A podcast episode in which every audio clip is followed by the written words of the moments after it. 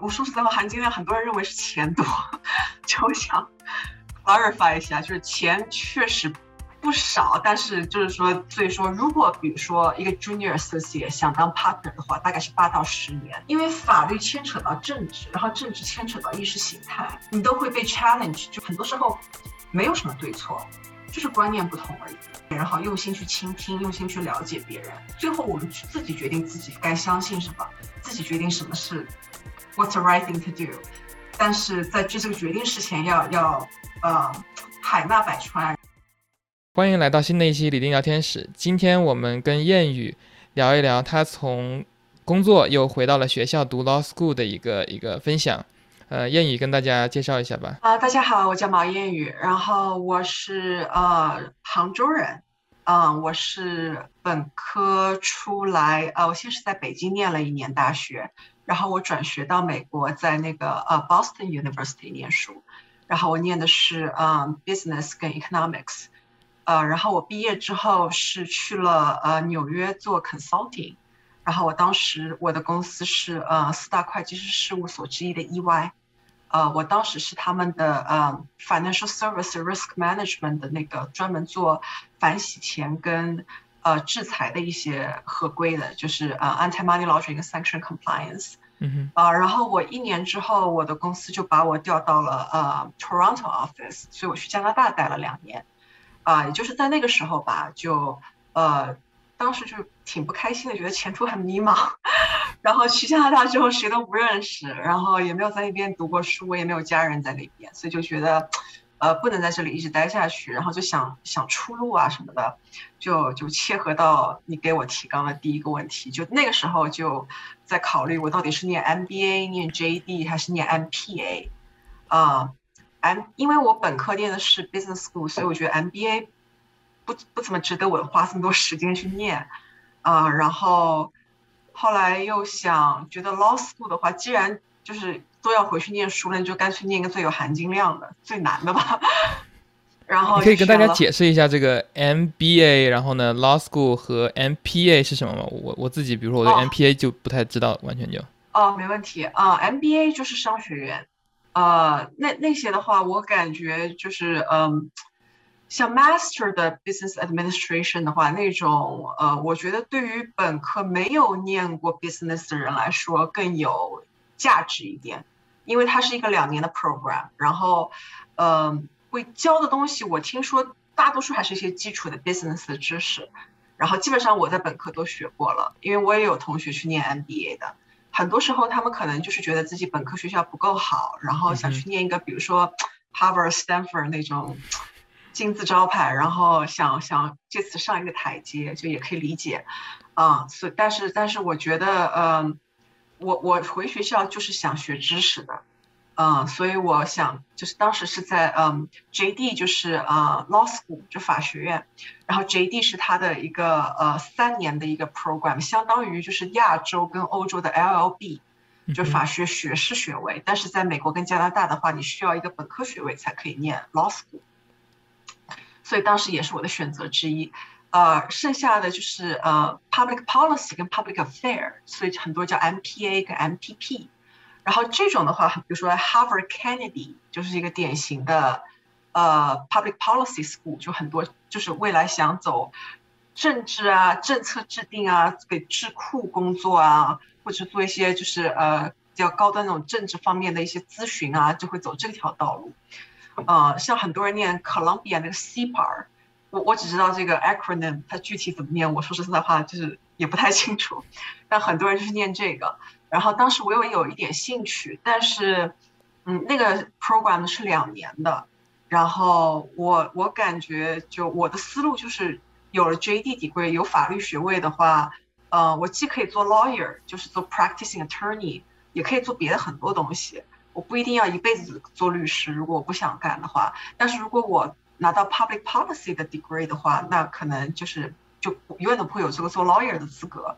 所以对我来说，我觉得读 JD 是一个更好的投资而已。你刚才提到了一点，就是呃，如果你想从事律师方面的这种职业的话，你必须得有一个 JD。那那我之前也有一些看电视剧里面也说有一个什么 bar exam 还是什么的，这个 JD 的 degree 跟 bar exam 是什么样的关系呢？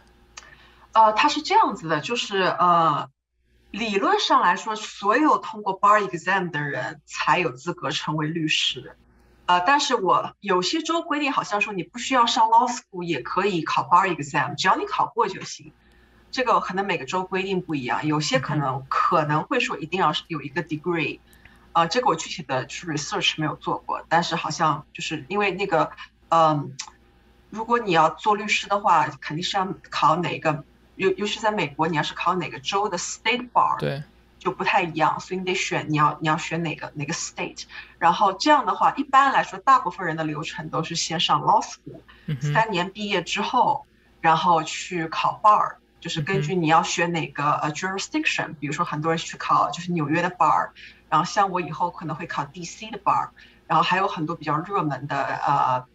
很多 international students，比如说 California 那边有很多嗯就是像那种呃硅谷啊这种需要很多 lawyer，他们会去考那里的 bar，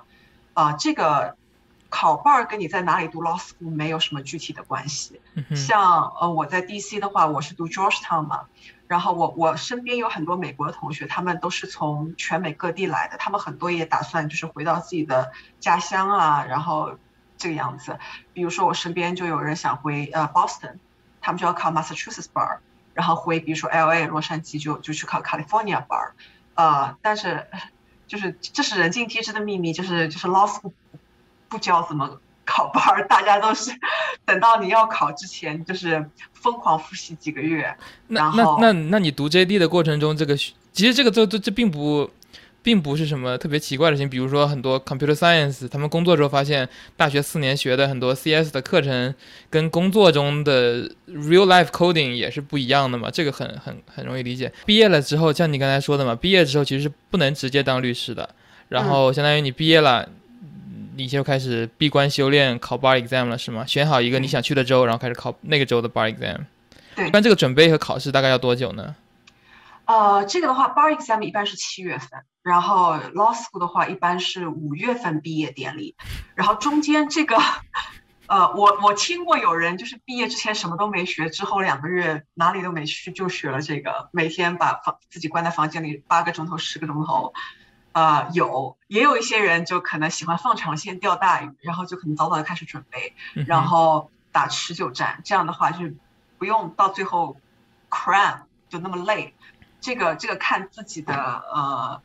看看看自己的吧。就很多时候，这个这个东西没有人会跟你说啊，应该怎么样，应该怎么样。很多时候，时间，然后精力，然后工作量都是自己安排。了解。而且，其实我在在美国对美国的这个法律的这个这个叫什么经经验其实特别少，其实就对移民法这块了解比较多一点，因为跟自己相关。另外一个是跟那个专专利的这个律师交流沟沟通比较多。其实我对专利法也不太懂，只是因为我们公司，比如说我们做的一些研究啊工作要申请专利的时候，公司律师会会跟我们对接，然后呃他们说的那些话就特别的特别的不不不不像我们写的学术语言一样，他们更是用法律语言来写，然后跟他们沟通的一个。一个让人非常舒服的地方就是那个文字非常的清晰，就没有任何的 ambiguity。像我们有时候写的一句话，就自认的就是怎么就就不会想说把所有的 ambiguity 都都解决了，反正差不多都是都是 researcher 嘛，都能够懂就行了。但是，一旦有有有专利律师在里面的话，他们就会问很多 clarifying question，就追根问底，一定要不能有任何的歧义，他们才会满意。这个我还是感觉挺挺不一样的，跟跟呃不是法。不是学法律的人来比的话，谚语从四大的工作离职，走上律师职业道路。你有考虑从现在的职业跳出来，完全转换行业吗？欢迎在评论区讨论。如果你有兴趣来上节目，欢迎联系我，联系方式在下方 show note。对，啊，这一点我也是特别有感触。第一次就是被 shock 到，就是就是上 legal writing 的时候，然后第一次就是交上去之后，老师给 feedback 写下来，我感觉我自己就是好像英语都不会说了，啊。然后第二次 shock 的时候，后来过了第一年，总算感觉好像就是说会会知道点该怎么读学法律了，该知道怎么学习了之后，然后第二年毕业之后，今年夏天我在一个就是 DC 的一个律所实习，然后又又被 shock 到了，就是真正的 practice 跟你学校里做那种 exercise 还是不一样啊，然后又是自己写完之后觉得特别自豪的东西交上去，然后被批下来又是又感觉自己什么都 就。就感觉好像我自己是不是学校里什么都没学 这种感觉，但是但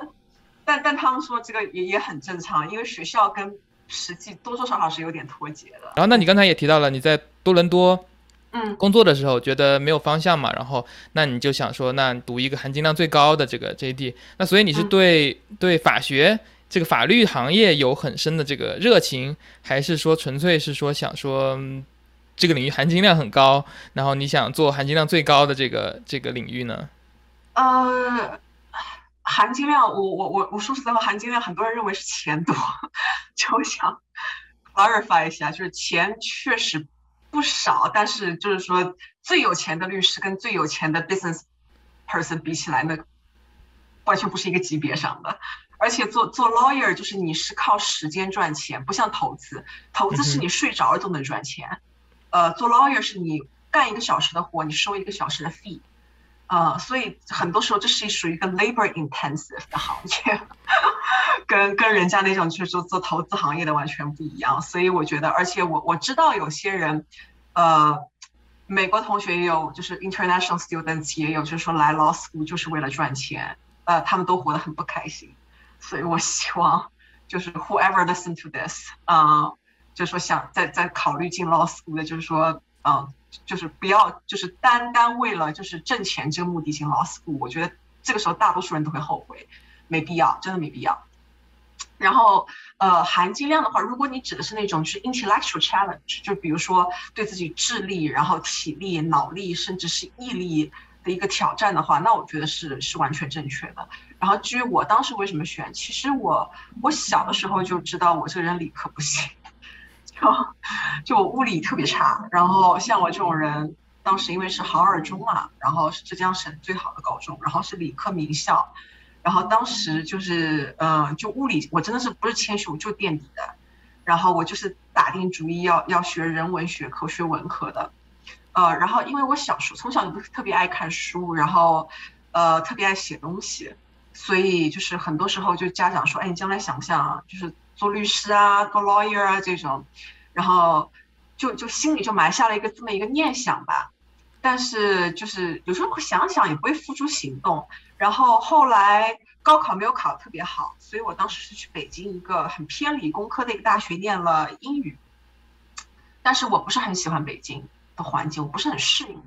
然后当时后来就一年之后决定出国，呃。出国的话，当时我为什么读 business 跟 economics，就是觉得，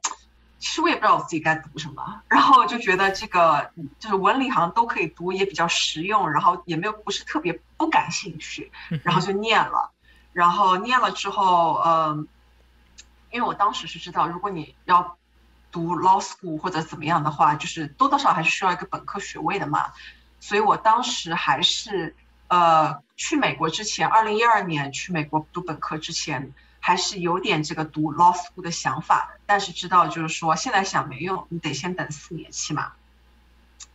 呃，后来是呃，我们学校我当时就是在 business school 的时候很多，就四大是我们学校是给呃，就四大会计师事务所的一个呃，给他们提供大量生源的一个这么一个学校。所以他们当时就经常来我们学校，就是讲座啊、info session 啊这种，然后当时就出于好奇吧，就去听了，然后听觉得还 consulting 这个还挺有意思的，以前不知道四大也做 consulting，我以为只是像 McKinsey 这种才 consulting，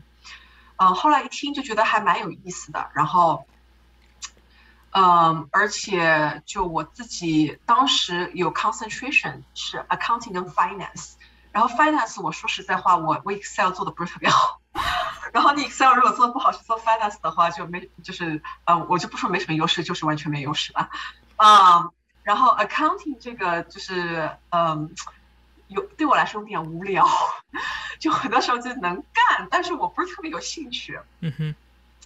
然后就就那时候就觉得呃，想想去四大 Consulting 试试看，然后也也也比较幸运的话拿到了 Offer，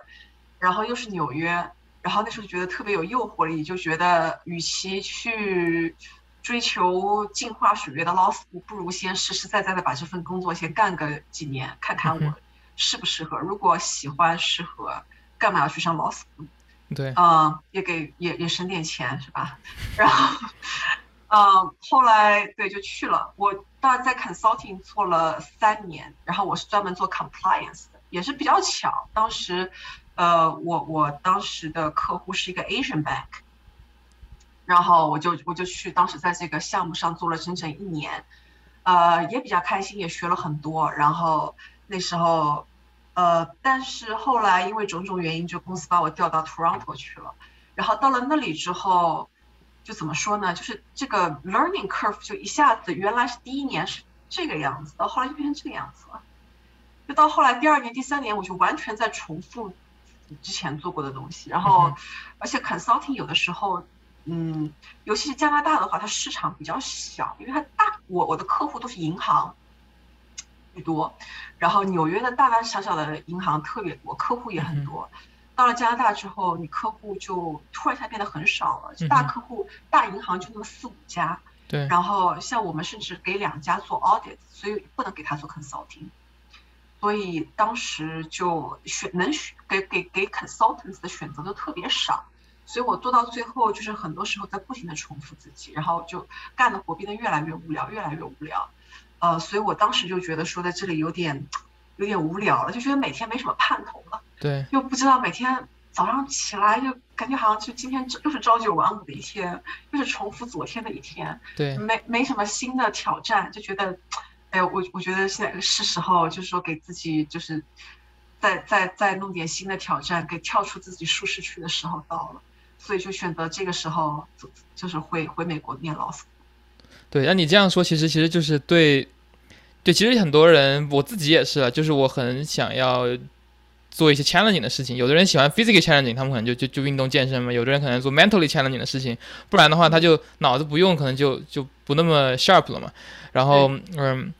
刚才你听到可能很大的一个一个原因，是因为在加拿大了嘛？因为在纽约的话，可能还是有很多 clients，可能会不断的去 stimulate 你的这个这个脑力活动啊，去不断的动脑，跟新的人啊，新的 project。但是因为到了加拿大，可能刚好你们公司没有特别多的客户，然后就变得特别的重复性。对，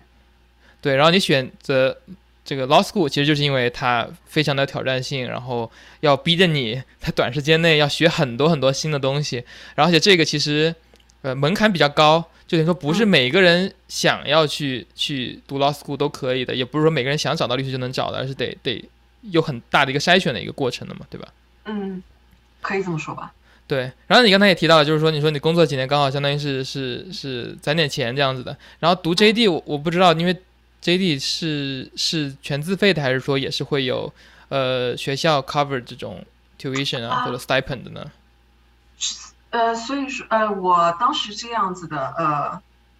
学校，我我当时有收到好几份 offer，一个是 Emory，一个是 Boston University，就是我的母校，还有一个就是 Georgetown，呃，Georgetown 没有给我钱。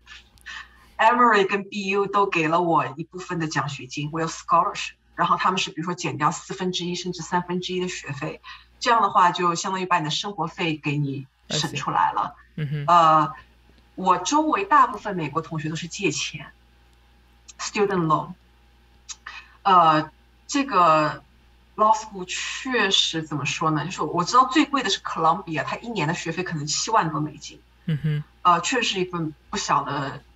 呃，支出，然后像那种 public school、law school，有对州内的学生，如果尤其是如果你成绩好的话，如果给你全额奖学金，这种肯定有，但是生活费还是要自己负担的。对，生活费的话就是呃，看你在哪个城市，像 DC 没有纽约那么贵，但也没有那么便宜。呃，但是如果你比如说在 Michigan，或者说呃像 Duke 大学那种，在那种 North Carolina 那种，就是或者像 Cornell 这种在深山老林里面的话，肯定就是呃生活费会低一点。但是我觉得怎么着，一年两万多的话，就是也也总得是要的。这两万多美金对于一般美国中产家庭来说，家庭来说也是一笔不小的费用。对，呃。对，但是大部分人就是国际学生，总体来说，我觉得大部分条件相对好一点，很多都是 upper middle class 这种中产阶级里面还相对比较好的那种水平，很多大部分是父母就是出钱，呃，然后美国美国同学可能他们的观念或者是他们那种 culture individualistic culture 的话，很多是自己贷款。对，因为这个其实挺有意思的，就是就是你读的是 JD 嘛，然后 MD 医学的那个博士，他们也是也是基本上之前我看很多那种医学的 YouTuber，他们也都是就是 student loan，然后他还有一个一个一个跟跟法学很像的，就是他们也是没有本科读医学这个概念的，就是本科你得去读一个理科，比如化学或者生物，反正就是跟医学有有有一些联系的。然后你本科毕业之后，你再申请 med school，然后然后你再表达你对医学的热爱啊什么的，然后你就去了，去了之后才开始正经学。医学的东西，然后其实跟你说的这很像嘛，你得先读一个文学也好呢，这个这个 B B B A 也好呢，反正就是得得读一个这种 Bachelor，然后再去申请 J D。然后同样的 M D 跟 J D 都是属于一个非常 professional training 的，它不像是一个，因为我就在跟试图在跟 C S 的 P H D 做一个对比，因为我们很多同学，就我知道的大部分同学在美国读的话，他的 P H D 都是都是 tuition，就是学费都是学校给了的，然后甚至大部分都有 stipend，就是虽然。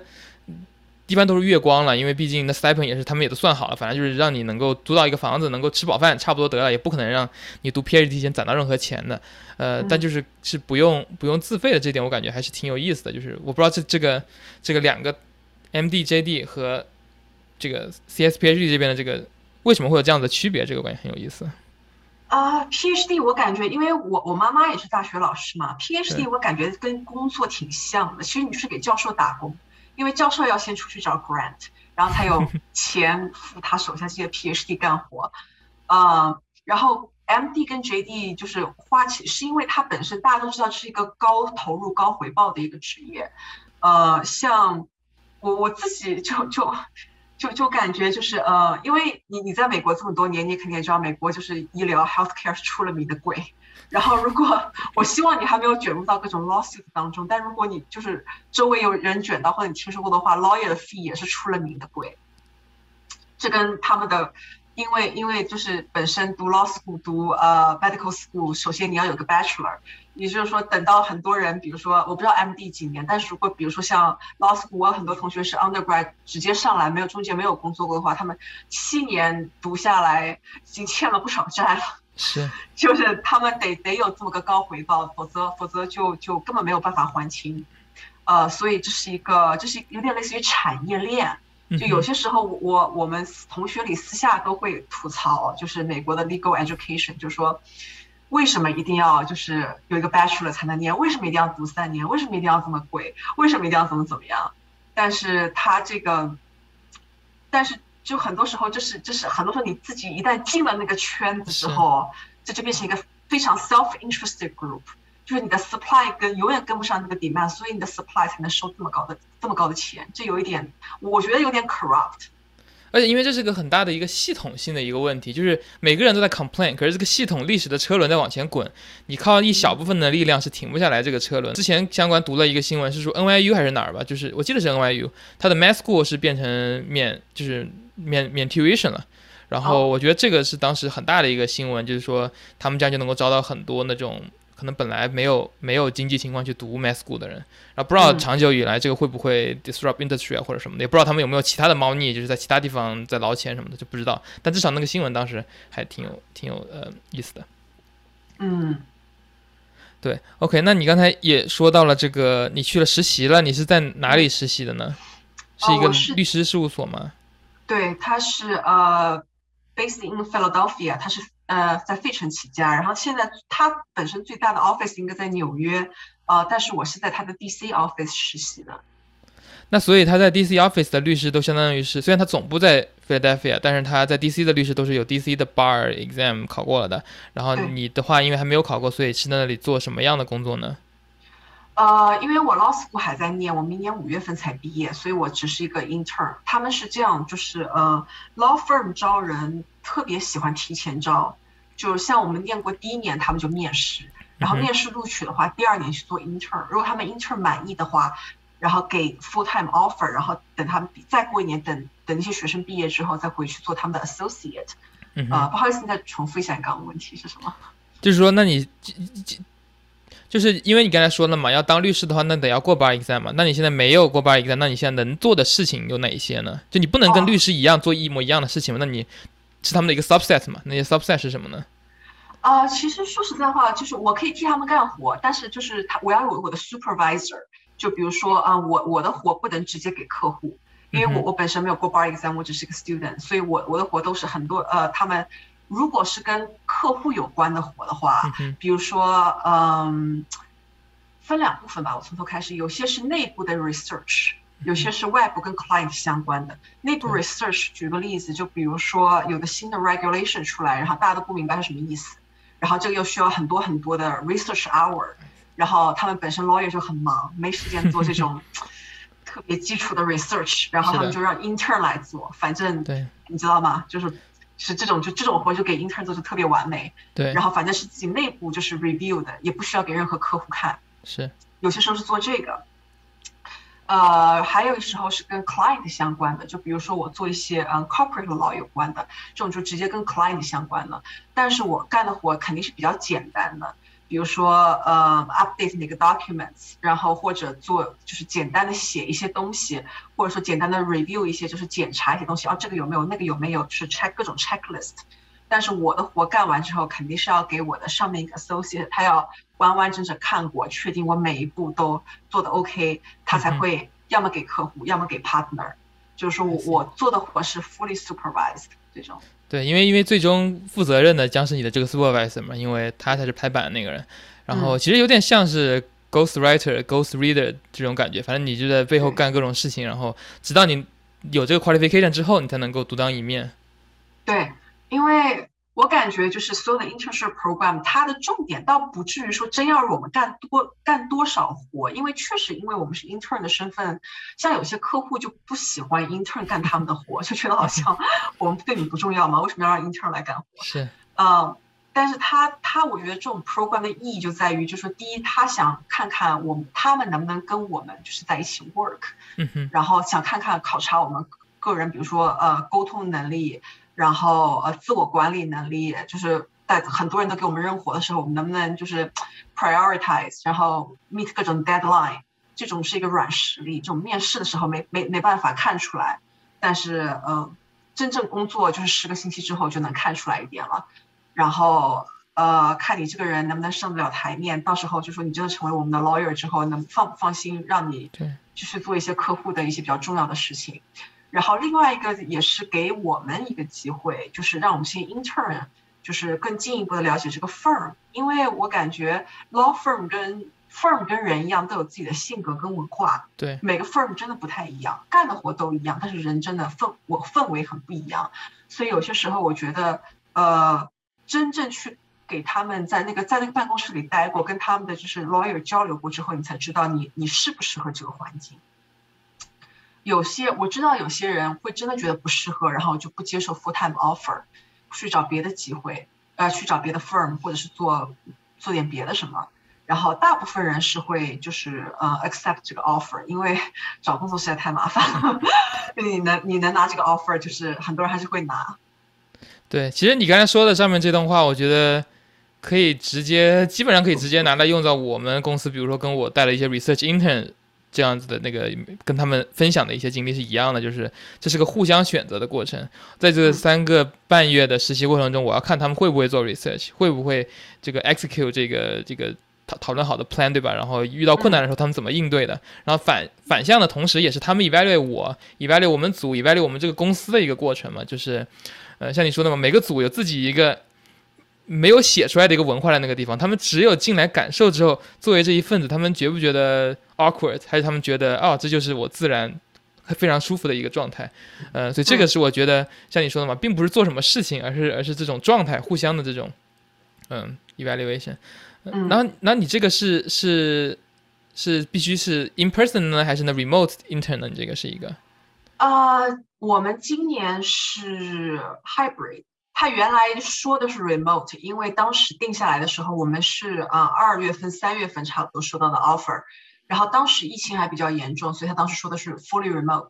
呃，但后来到了五六月份，就有一段时间好像就是情况挺好的，是没有什苗刚出来那段时间挺好的。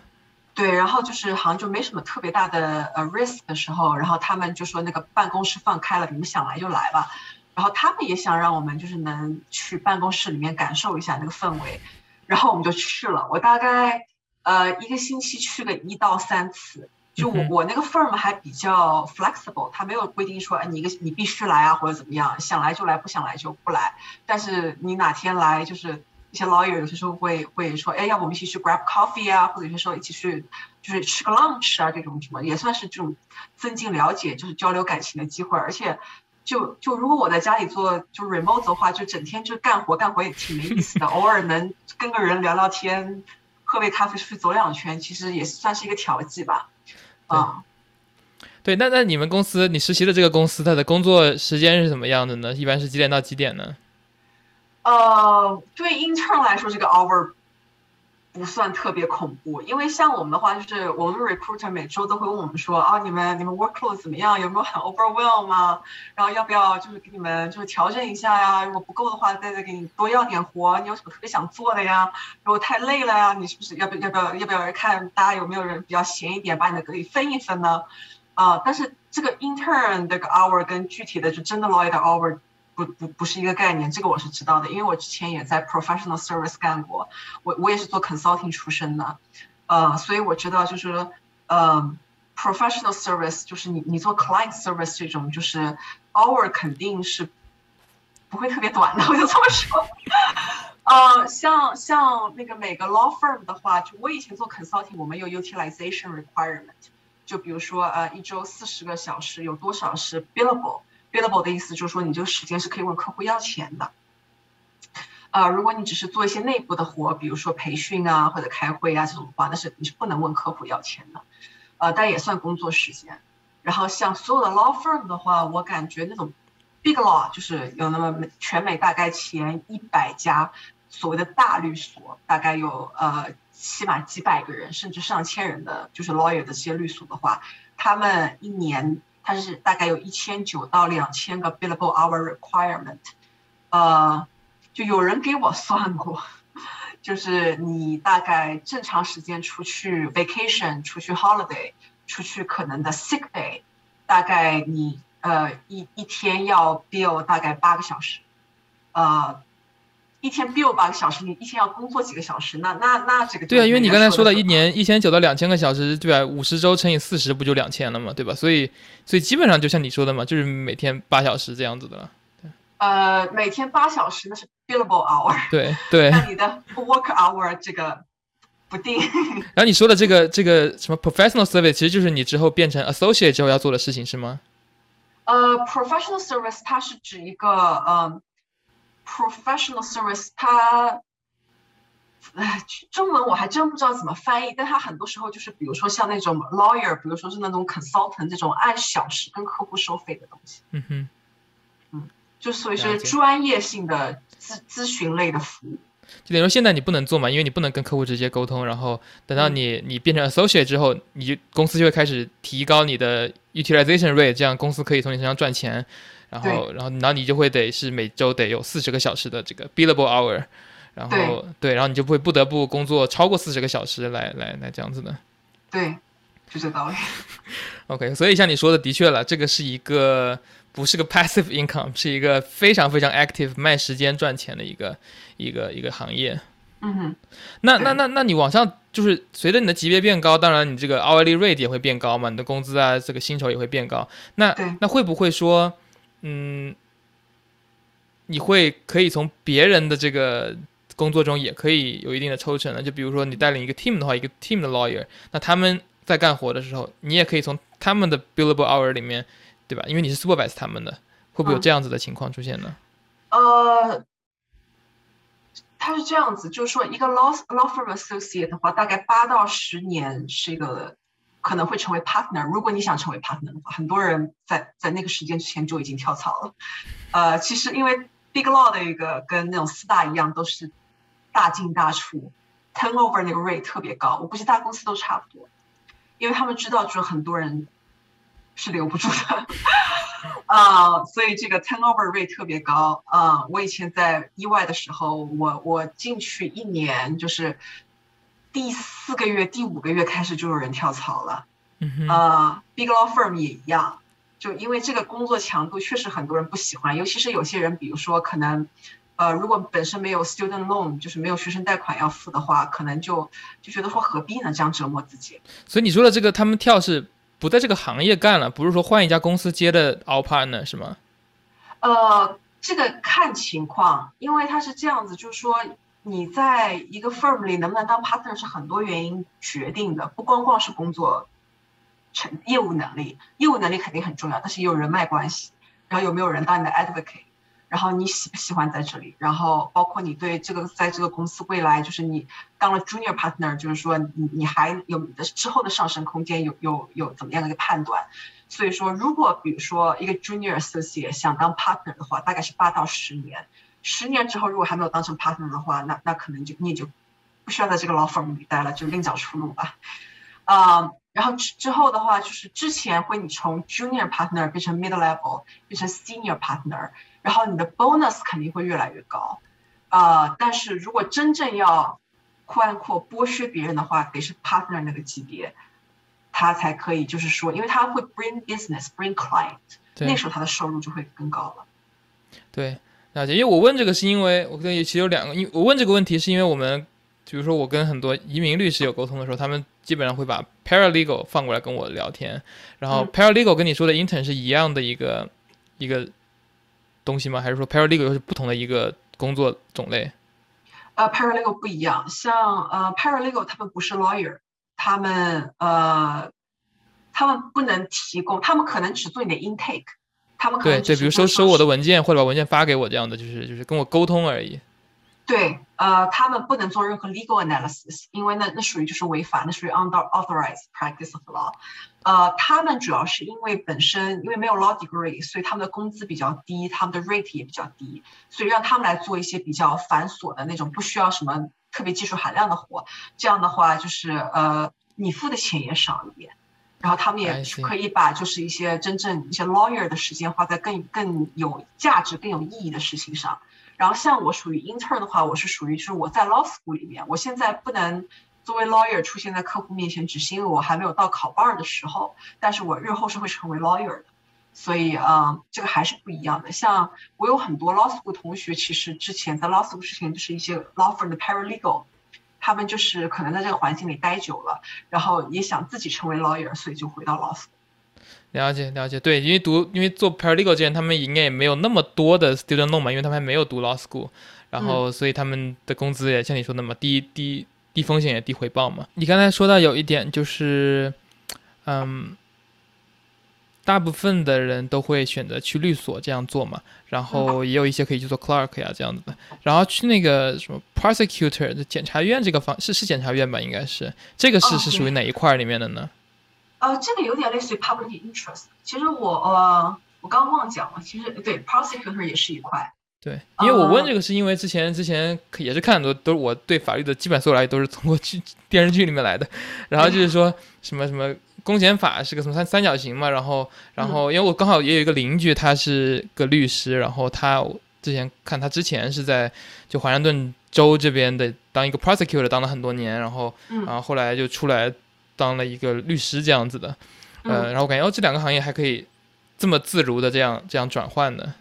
啊，是这样，因为 prosecutor 我之前在一个 local prosecutor office 做过 intern，然后我感觉就是做 prosecutor 的话。第一，它是 criminal law，所以说如果你的擅长的领域是 civil law 或者 regulatory law 的话，就做 prosecutor 就没什么特别大意义。呃，第二的话，它，我觉得我觉得做 prosecutor 是很有意义的工作，但它钱确实不多，而且活很多。就相当于是个那种公务员里面，然后就是就帮助公安人员审理各种案件的是吗？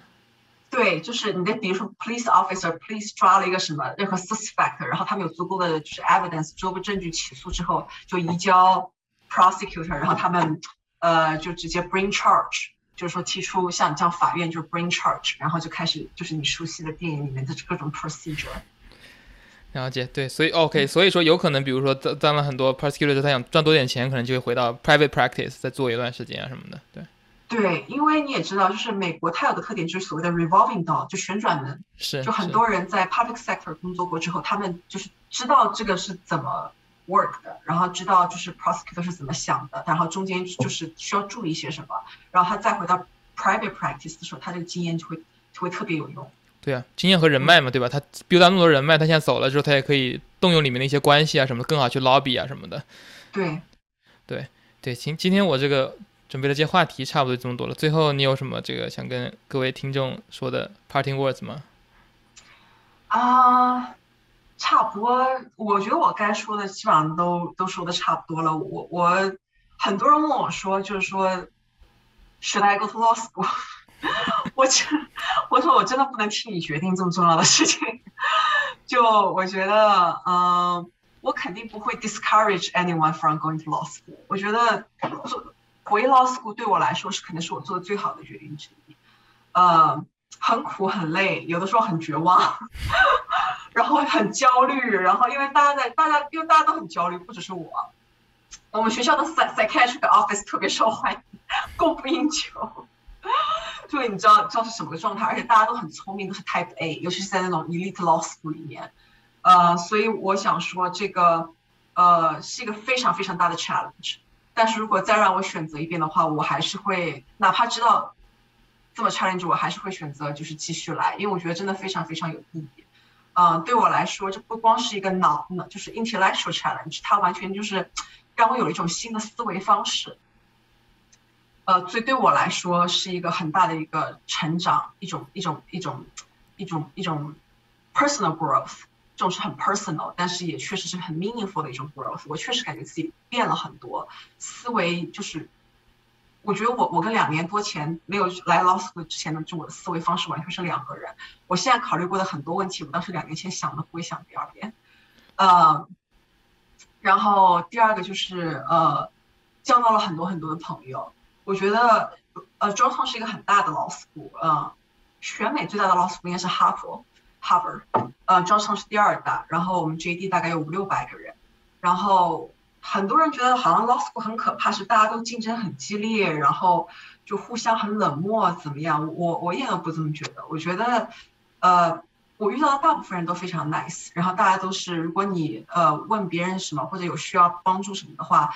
大部分人都还是很愿意帮助你们，大家都很非常 down to earth，呃，大家很，我觉得招商的学生很 competitive，不是说他们想比别人好，想胜过别人，而且他们本身对自己要求很高，所以就是大部分人就说，哪怕你你跟他们说成绩完全不重要，很多人也会百分之百的很努力、很认真的去完成这件事情，只不过他们本身是非常认真、刻苦的这么一帮人而已。呃，所以我觉得我我的同学都非常非常的优秀，也非常的 nice，嗯，我在这边交到了我生命中非常非常多的好朋友。然后还有就是我觉得把心放开吧，嗯，就是更乐于去呃接受一些新鲜事物，因为我觉得 law school 是一个，因为法律牵扯到政治，然后政治牵扯到意识形态，所以我觉得 law school 里面。尤其在课堂内外都会，你都会被 challenge，就是大家的多多少少，尤其是牵扯到政治的时候，你的意识形态的想法会很不一样。像我本身，我比较属于比较 moderate，但我同学有些非常 liberal，有些非常 conservative，呃，但是我觉得就是大家既然能聚在一个地方，就都是缘分。我觉得不光是 law school，还是别的任何地方都好，我觉得就是 open mindedness 是一个很可贵的一个。呃，一个 quality，就是说，任何人他的想法、他的主意、他的 idea 都是他本身呃成长的经历的一个淬炼的这么一个结果，它都是有价值的。很多时候没有什么对错，就是观念不同而已。所以我觉得就是把 judgment 放在一边，然后用心去倾听，用心去了解别人，然后对自己只有好处没有坏处。当然，我我最后我们自己决定自己该相信什么，自己决定什么是。What's the right thing to do？但是在做这个决定之前，要要呃海纳百川，然后就是说谁的话都听一听，都都没什么坏处。我觉得 law school 有有有在这个这个事情在 law school 尤其重要，是因为这本身就是一个嗯很有很多 polarizing idea 的地方，所以呃我想说的就是就是这一些，因为 law school 我知道，尤其是对 international students 来说。呃，是一个比较冷门的这么一个行业，但是，但是我我觉得只要你自己觉得适合，然后客观条件也允许的话，这是一条非常非常值得走的道路。对，我感觉你最后说的这段话，把整个今天的整个聊天都升华了。因为 当然我不知道，对啊，我特别是关于这个这个法律啊、政治啊、意识形态这些讨论嘛，的确是现在我们就是在一个很至少在美国很 polarizing 的一个一个一个时期，嗯，能够互相倾听、互相理解，然后自己作为一个 independent 的一个一个一个一个人嘛，你再去做出自己的判断嘛。然后我不知道我有多少听众是 因为我的听众是 heavily based on computer science 呀、tech industry 的，我不知道多少听众会会会考虑 law school，但如果说 YouTube 算法能够把它推广到 这个其他行业的人，说不定会会 motivate 一些其他人考虑要不要从事 law school。对，嗯，啊，对这个最后说一句，就是很多人觉得好像就是读那些 English 跟 history 跟 philosophy 的人才会来读 law，其实不是的，就是读 law 的人什么样背景的人都有，什么样年纪的人都有。我第一年的时候，我我班里一百多个人，最年轻的九七年，最年纪最大的八二年。然后我之后第二年遇到一个同学，一个男生，说说是男生也四十出头了，孩子都上高中，自己还在这里念书。然后我同学里面有有读文史哲出身的，有读 business 出身的，有读就是 political science 出身的，也有很多是读呃 STEM 出身的。我我印象很深刻，我第一年我班里有一个呃学生，他是 MIT 的 undergrad。